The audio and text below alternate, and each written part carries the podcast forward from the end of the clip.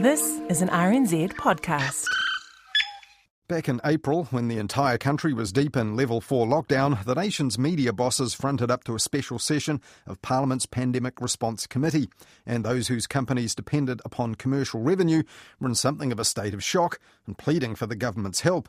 More than one of them said that advertising revenue had fallen off a cliff, and it was anyone's guess when or if things would pick up again. The media industry, of course, also had big problems before COVID 19 struck. A patient with pre existing conditions was the finance minister's prognosis, and pundits and business analysts at that time were pondering the prospect of big names in news media falling over entirely. Media company NZME, which owns the Herald and half the country's radio stations, cut 250 jobs, Radio Sport, and its community newspapers, and cut the pay of its staff to stay afloat. However, last Tuesday, NZME unveiled end of year financial results which were much better than expected. There was even something of a surge in people signing up for digital subscriptions, now paying for premium content online.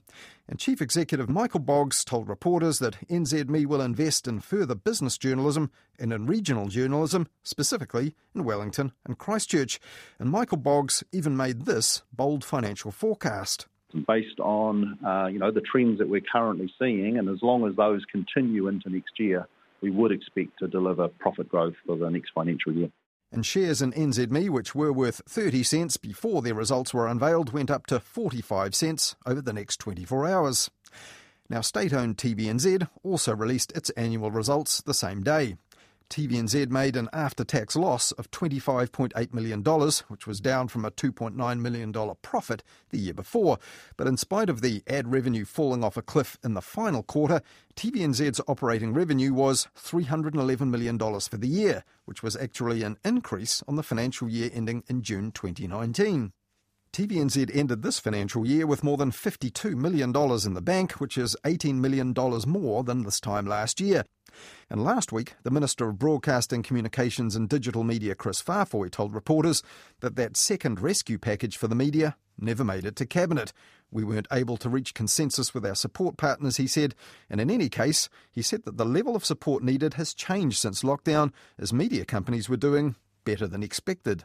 Uh, financial reports that are coming out today, um, some media companies have done better than expected. So it's, it's a bit of a balancing exercise too to make sure that we support, um, but also being, um, you know, we're good custodians of taxpayers' money as well. Now, after that, Kris Faafoi was also asked how he felt about media companies such as NZME, who'd taken the government's help and assistance and wage subsidies, but still made journalists redundant. Well, they made some of their decisions about sacking, sacking journalists uh, pre the wage subsidy being available, is my understanding. The likes of Radio Sport was done very early on in the piece, and they said they were already going to do that. But a whole number of um, uh, companies uh, use the wage subsidy to support themselves. Um, at the end of the day, each company is going to have to answer for their own actions as to how they utilise that and uh, whether or not uh, they can face the public scrutiny of, of whether or not um, they've used, um, they've run their business to make sure that they can justify accessing the wage subsidy and their other actions.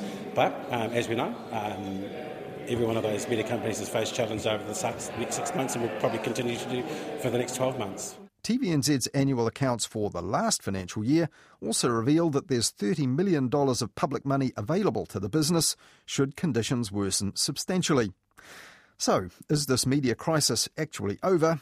A question for TVNZ's Chief Executive, Kevin Kenrick. Well, I think we're better prepared to confront what's going to come next.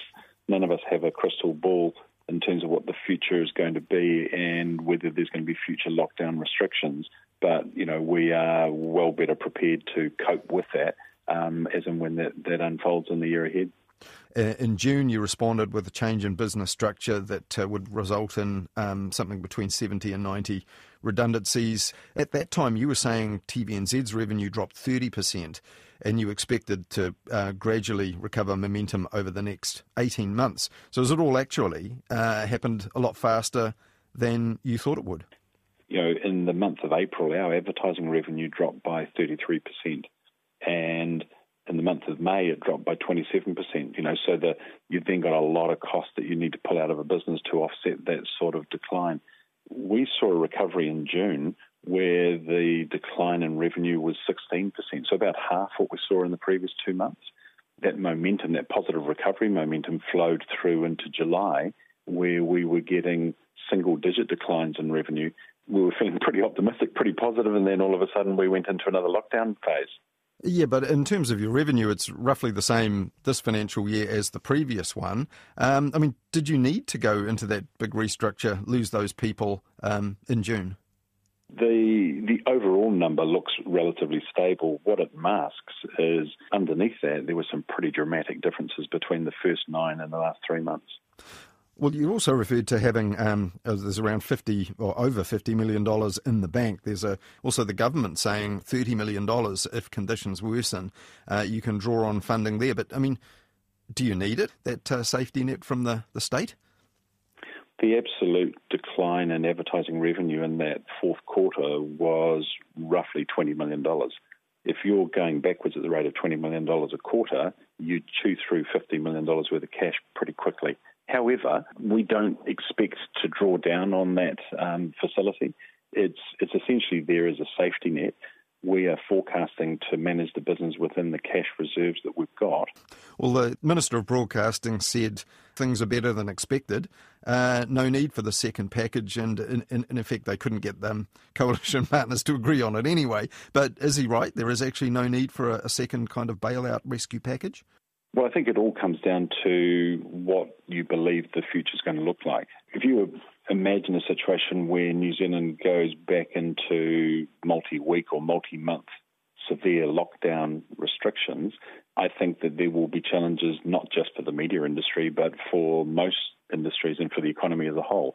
If you believe that we've seen the worst of this and we're not going to go back into those severe lockdown restrictions, his view is probably more likely. According to government policy, as it is at the moment for this new public media entity, TVNZ itself would kind of cease to exist by 2023. Uh, so you said in the statement TVNZ will preserve the core capabilities required to support the government's future public media objectives. So are there what are the core things that you need to retain because you think well much as we might like to do this to save costs and uh, you know boost the commercial nature of our business we better not do that because the government might need it for some future public media entity well, I think the thing that is, is most valued by the government for its public media aspirations would be local content.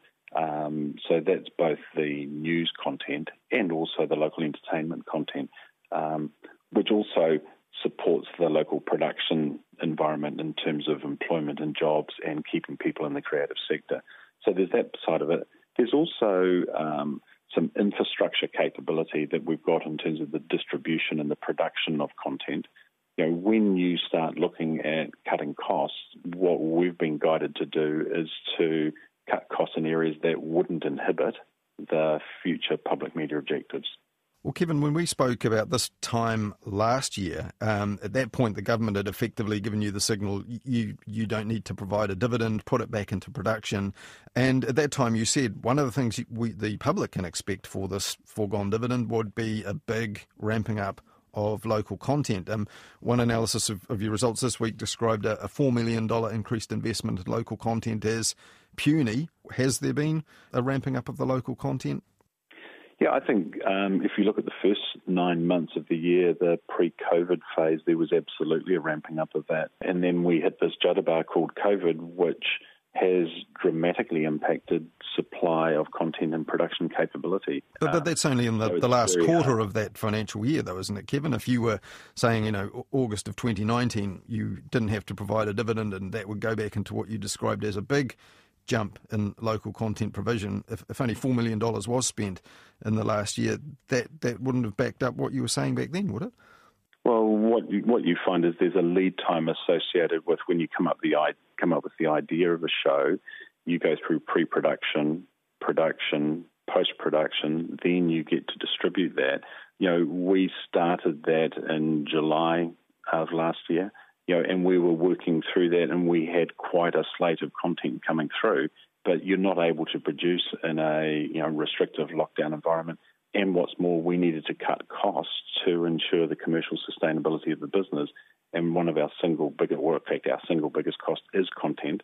So we did stomp on the brakes and we pulled that back. Uh, even before the COVID crisis, Kevin, you and you weren't alone in this. Um, were saying that we needed consolidation, that it was inevitable uh, across the media industry. Too many companies chasing uh, a, finite uh, local audience. As yet, in the post-COVID times, it's just been the um, the Bauer Media magazine company that's you know exited the market of established names. Do you think in the in the next um, financial year there will be big names that, that drop out of the market as you were predicting, and indeed um, you seem to think would, would be a good thing? Across the sector, there's a number of players that are surviving. There's very few that I'd say that are thriving. COVID has just accelerated those. Um, you know, there needs to be some resolution of that, and and I would compare and contrast what's happening in the New Zealand marketplace versus the Australian one. In Australia, the regulatory environment has actually encouraged and facilitated market consolidation. In New Zealand, we've we've had decisions that have come through the Commerce Commission that have actually inhibited them. In Australia, what you've got is the government advancing legislation to level the playing field between the global digital players and the local players, particularly the news media. I'd say something still has to give. The Chief Executive of TVNZ, Kevin Kenrick.